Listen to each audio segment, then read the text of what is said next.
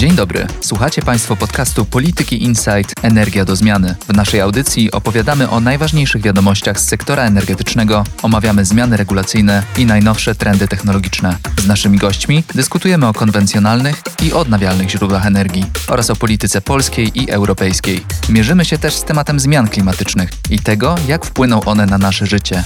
Nazywam się Paweł Wiejski i zapraszam na dzisiejszą audycję.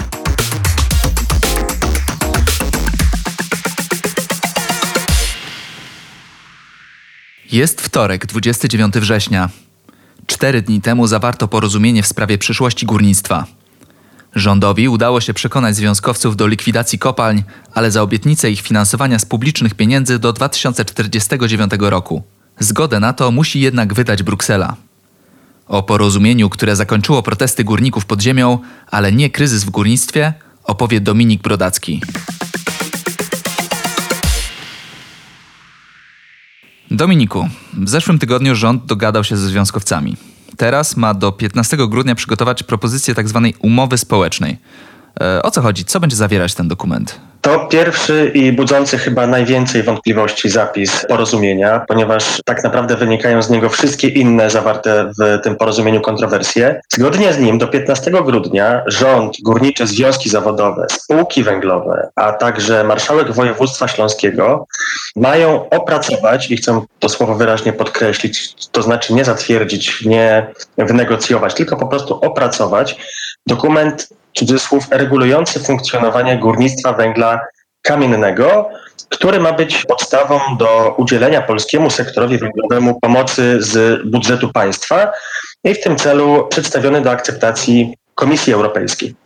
Dalej czytamy, że ów umowa społeczna, po takim pojęciem się posługuje porozumienie, ma zawierać, i tutaj kolejne kluczowe słowa, między innymi, co znaczy, że katalog tej treści jest otwarty i rząd i spółki węglowe i sami związkowcy mogą dokładać tutaj kolejne elementy.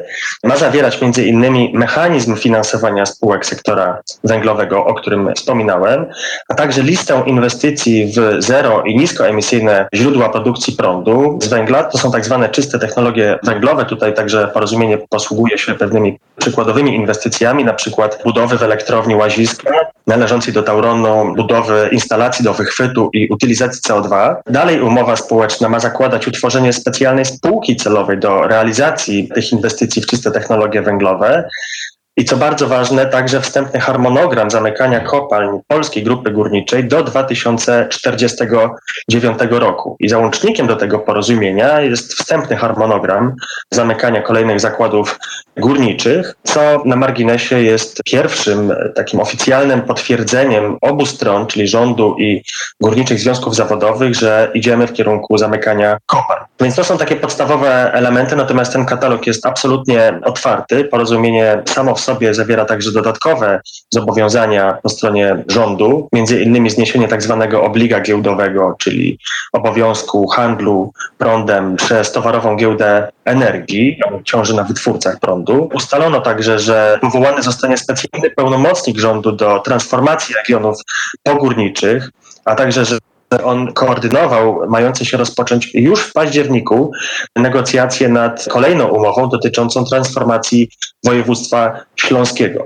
I tutaj także ważna dygresja, że mówimy tylko o województwie śląskim, a nie na przykład o Małopolsce czy Lubelszczyźnie, gdzie też przecież są kopalnie, ale o nich porozumienie w żaden sposób nie wspomina. No i ostatnim bardzo ważnym elementem porozumienia jest to, że gwarantuje ono zatrudnienie wszystkim górnikom aż do czasu uzyskania prawa do górniczej emerytury, a ci pracownicy kopalń, którzy będą musieli stracić pracę, na przykład, bo ich kopalnia zostanie zlikwidowana, będą mieli prawo skorzystania z szerokiego programu osłonowego. To jest coś, o co górnicze związki zawodowe bardzo mocno się od wielu miesięcy dopominały. No dobrze, ale rozumiem, że podstawą tego porozumienia jest to, że przynajmniej część kopalń będzie finansowana do 2049 roku.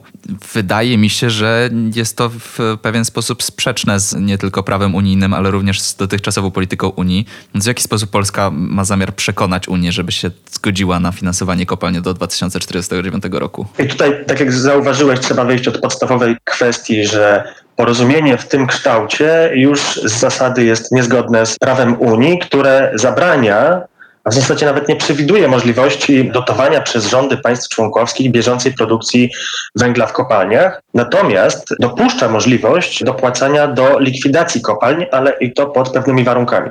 Chodzi o decyzję Rady Unii z 2010 roku, która zakładała, że spółki wydobywające węgiel mogą przerzucić koszty związane z zamykaniem nierentownych kopalni na budżet państwa, ale tylko pod warunkiem, że te kopalnie znajdą się na specjalnej, zaakceptowanej przez Komisję Europejską liście, która zostanie przedstawiona do końca 2018 roku. W Polsce zakłady te były kierowane do spółki restrukturyzacji kopalń, która jeszcze do 2023 roku będzie likwidowała kopalnie, natomiast tylko te, które już do niej trafiły do końca 2018 roku. Od 1 stycznia 2019 roku koszty zamykania pozostałych kopalń muszą ponosić już bezpośrednio spółki górnicze.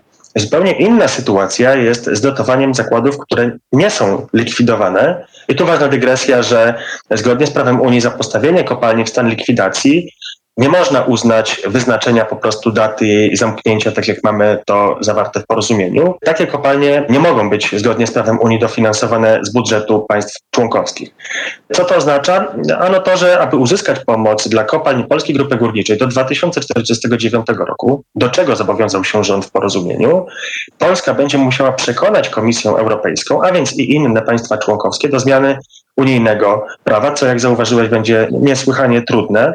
Zresztą już w 2016 roku Warszawa podjęła taką próbę, co już spotkało się ze zdecydowaną odmową Brukseli. I wracając do Twojego pytania, Polska ma kilka argumentów, którymi mogłaby się w takich negocjacjach posłużyć. Pierwszy to jest oczywiście akceptacja celu osiągnięcia neutralności klimatycznej do 2050 roku. Może także na przykład zagwarantować Komisji Europejskiej, że dotowany przez rząd węgiel z polskich kopalni będzie sprzedawany tylko poza Unią. Natomiast w praktyce będzie to niesłychanie trudne i trudno sobie na dzień dzisiejszy wyobrazić, by Komisja Europejska na to przystała, a przynajmniej nie bez wielomiesięcznych negocjacji. Po pierwsze dlatego, że w Unii już teraz trwają negocjacje w sprawie wysokości wsparcia dla transformacji regionów węglowych czy zagospodarowania terenów pogórniczych, co oczywiście oznaczałoby, że Polska otworzyłaby sobie kolejny front bardzo wrażliwych i trudnych dyskusji z Brukselą. Po drugie, i tutaj odnoszę się do kwestii ewentualnego eksportu polskiego węgla, polski surowiec jest zwyczajnie bardzo drogi i będzie nadal drożał z wielu powodów. Mówiąc także eufemistycznie, często przegrywa jakością z surowcem z innych krajów co rodzi poważne obawy i komisja na pewno je dostrzeże, że nie znajdzie się na niego rynek zbytu na świecie. No i w końcu Bruksela już raz zgodziła się w ostatnim czasie, w 2018 roku, na finansowanie energetyki węglowej, kiedy zaakceptowała polski rynek mocy. Więc e, to jest mechanizm, w ramach którego do 2040 roku, i to również jest bardzo ważna data, Polska może płacić konwencjonalnym elektrowniom za samą gotowość do produkcji prądu, co zapewnia im rentowność. I jeszcze jest jeden aspekt tego, o czym rozmawiamy, to znaczy, że nawet jeżeli Komisja Europejska jakimś cudem zgodzi się na zmianę prawa, zgodzi się na dotowanie przez polski rząd produkcji węgla, to bardzo poważne wątpliwości może budzić to, czy wytrzyma to polski budżet państwa. Portal Wysokie Napięcie oszacował, że już w 2025 roku koszty utrzymania nierentownych kopalń mogą przekroczyć 3,5 miliarda złotych i one będą w kolejnych latach e, dramatycznie rosnąć. Także tak naprawdę rząd jest tutaj w takim no, impasie. Dobrze, to z tego co mówisz wychodzi na to, że prawdopodobieństwo, że Komisja Europejska zaakceptuje warunki porozumienia jest raczej niewielkie. Wymagałoby to zmiany unijnego prawa i zmiany o 180 stopni polityki Unii w sprawie klimatu.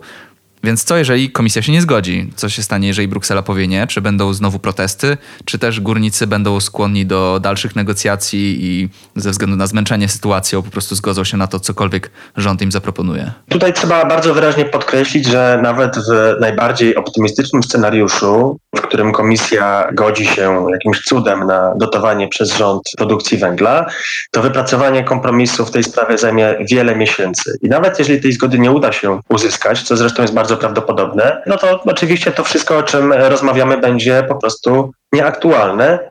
I o możliwych komplikacjach z tym związanych możemy póki co tylko spekulować, choć prawdę mówiąc zupełnie nierealne wydaje mi się złożenie przez górników broni bo po prostu pewne sprawy poszły już za daleko i mają oni za dużo do stracenia. Natomiast tutaj chcę podkreślić, że podpisując porozumienie, strona związkowa pokazała w pewnym sensie swoje karty w negocjacjach z rządem i co bardzo symboliczne, zgodziła się na likwidację kopalń w zamian za określone i rozpisane na wiele lat gwarancje. I co oczywiste, jeśli te gwarancje nie zostaną dotrzymane, no to moim zdaniem z pewnością górnicy wrócą do protestów, o czym zresztą już także wczoraj w rozmowie zapewniali mnie szefowie central związkowych.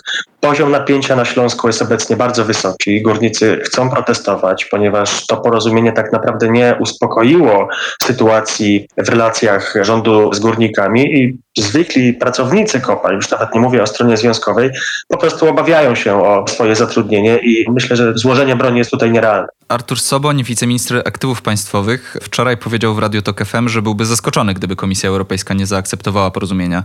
Czy twoim zdaniem to jest nadmierny optymizm i czy myślisz, że rząd rzeczywiście myśli, że Komisja Europejska zaakceptuje to porozumienie? Moim zdaniem on po prostu nie mógł powiedzieć inaczej, bo w ten sposób przekreśliłby sens całego porozumienia, co z kolei by cofnęło relacje rządu z górnikami co najmniej do sytuacji z przed kilku dni, czyli po prostu do protestów.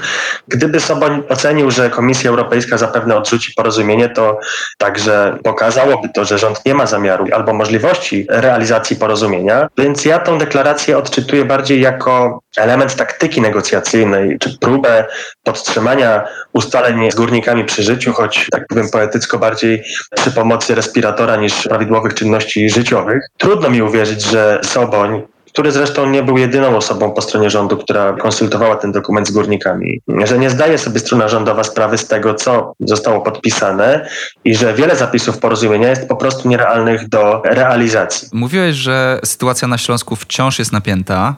I może porozmawiajmy o tym, czego zabrakło w tym porozumieniu, czyli na przykład informacji o tym, w jaki sposób będzie finansowana Polska Grupa Górnicza przez najbliższe miesiące. Dlaczego ten punkt się nie znalazł w umowie i co to oznacza dla największej węglowej spółki w Unii? Dlaczego nie wiem, natomiast mogę się tego domyślać.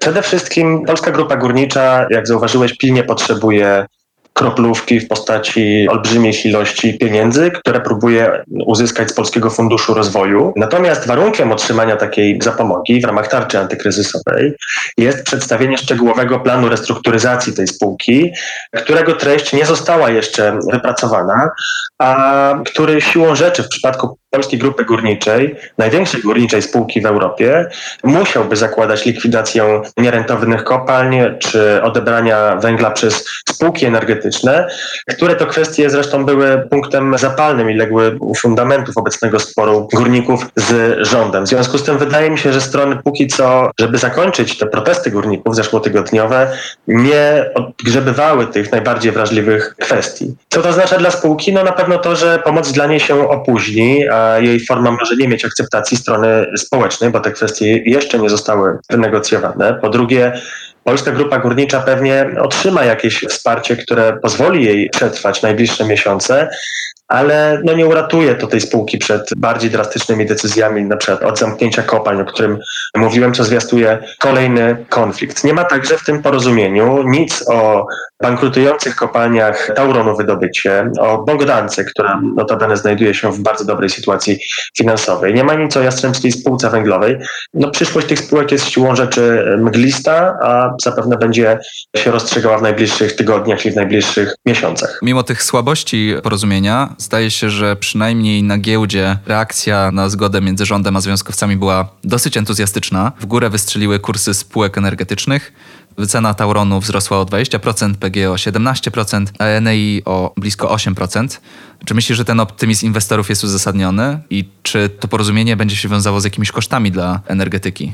I co się zmieni? W pewnym sensie, moim zdaniem, ten optymizm jest uzasadniony, ponieważ jak się dobrze czytać w to porozumienie, to energetyka uniknęła, przynajmniej póki co, takiego bezpośredniego zmuszenia jej przez rząd do ratowania kopalń, o co oczywiście inwestorzy mogli się poważnie obawiać. Inwestorzy zauważyli, że naprawdę jest możliwe w Polsce zamknięcie kopalń i dekarbonizacja gospodarki, bo podpisali się pod tym sami związkowcy, choć oczywiście nikt racjonalnie myślący nie przywiązuje się do harmonogramu, o którym wspominaliśmy, a który wynegocjował rząd z górnikami. W tym porozumieniu są także inne zapisy, które mogą wlać trochę optymizmu w spółki energetyczne, na przykład zapis dotyczący obliga giełdowego, o którym rozmawialiśmy.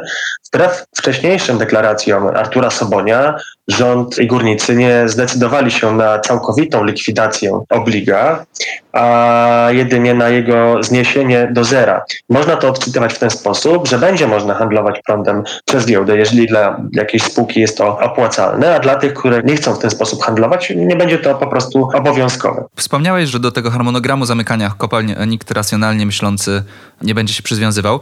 Jak myślisz, czy to jest po prostu pierwszy krok do ustalenia takiego harmonogramu, który rzeczywiście będzie obowiązywał? I jak tak naprawdę będzie wyglądało wygaszanie polskich kopalń? Jak myślisz, że jaka jest taka realistyczna data, w której te kopalnie mogą się zamknąć? Tutaj trzeba wyjść od podstawowej rzeczy, że papier przyjmie wszystko i oczywiście możemy ustalić na przykład, że kopalnie zamkniemy w 21, 22 czy w 49 roku. Natomiast przyszłość polskiego węgla zweryfikują nie politycy i związkowcy, a po prostu rynek i krajowe zapotrzebowanie na węgiel które będzie się drastycznie kurczyć. W 2049 roku, czyli w roku, w którym zgodnie z porozumieniem zlikwidowana ma zostać ostatnia kopalnia Polskiej Grupy Górniczej, krajowe zapotrzebowanie na węgiel będzie praktycznie zerowe. W związku z czym uważam, że ten harmonogram jest nierealistyczny i obydwie strony doskonale o tym wiedzą. Kopalnie w Polsce muszą zostać zamknięte, przynajmniej te nierentowne i to jak najszybciej, a te, które jeszcze na siebie zarabiają, powinny być zamykane w kolejnych latach, co wynika przede wszystkim z uwarunkowań już politycznych,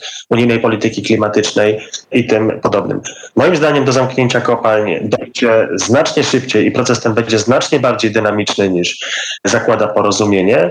Pytanie jest, czy proces ten będzie się odbywał w porozumieniu czy w uzgodnieniu ze stroną społeczną, czy też będzie się wiązał z eskalacją konfliktu na Śląsku. Na koniec może jeszcze ze dwa słowa o polityce. Mówiliśmy dzisiaj dużo o Arturze Soboniu, wiceministrze aktywów państwowych, który przewodził rządowej delegacji, który w piątek ogłosił sukces a na Facebooku dziękował mu sam premier. Jak myślisz, jak dalej potoczy się kariera wiceministra i czy to będzie jakiś po prostu pierwszy krok do przejścia do pierwszej ligi w polskiej polityce? Na pewno trzeba podkreślić to, że Artur Soboń, który wcześniej nie miał praktycznie żadnego związku z branżą górniczą, a nawet energetyczną, dosyć sprawnie wszedł w tą branżę, praktycznie w sam środek negocjacji górników z rządem, nie ugiął się pod ich naporem i wynegocjował z nimi porozumienie, o czym rozmawialiśmy, które jako pierwszy oficjalny dokument w historii zakłada, że polskie kopalnie będą likwidowane. Natomiast tutaj oczywiście do sukcesu jego jest bardzo daleko. Wydaje mi się, że nie można powiedzieć, że Soboń tą bitwę wygrał, raczej można powiedzieć, że jej nie przegrał, co i tak jest sporym sukcesem i powinno to w kolejnych tygodniach, miesiącach procentować. Nie jest tajemnicą, że o Arturze Soboniu mówi się w kontekście objęcia stanowiska ministra klimatu czy też ministra energii. To zależy oczywiście od kształtu nadchodzącej rekonstrukcji rządu. To jest zaufany człowiek premiera, w związku z czym jego przyszłość wydaje się być bezpieczna, Pytanie, pytanie jest nie, czy Artur Soboń będzie w przyszłym rządzie, a co będzie w nim robił. I wydaje mi się, że ten efekt ustaleń, o którym rozmawialiśmy, będzie mu tutaj sprzyjał. Dziękuję bardzo za rozmowę. Dziękuję.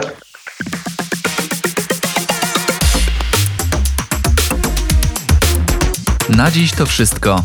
Na kolejny odcinek Energii do Zmiany zapraszam w przyszłym tygodniu. A zanim ponownie się spotkamy, posłuchajcie naszych innych audycji. Znajdziecie je w najważniejszych serwisach, m.in. Spotify, Apple Podcast, Google Podcast i na SoundCloudzie. W pole wyszukiwania wpiszcie po prostu Polityka Insight. Do usłyszenia.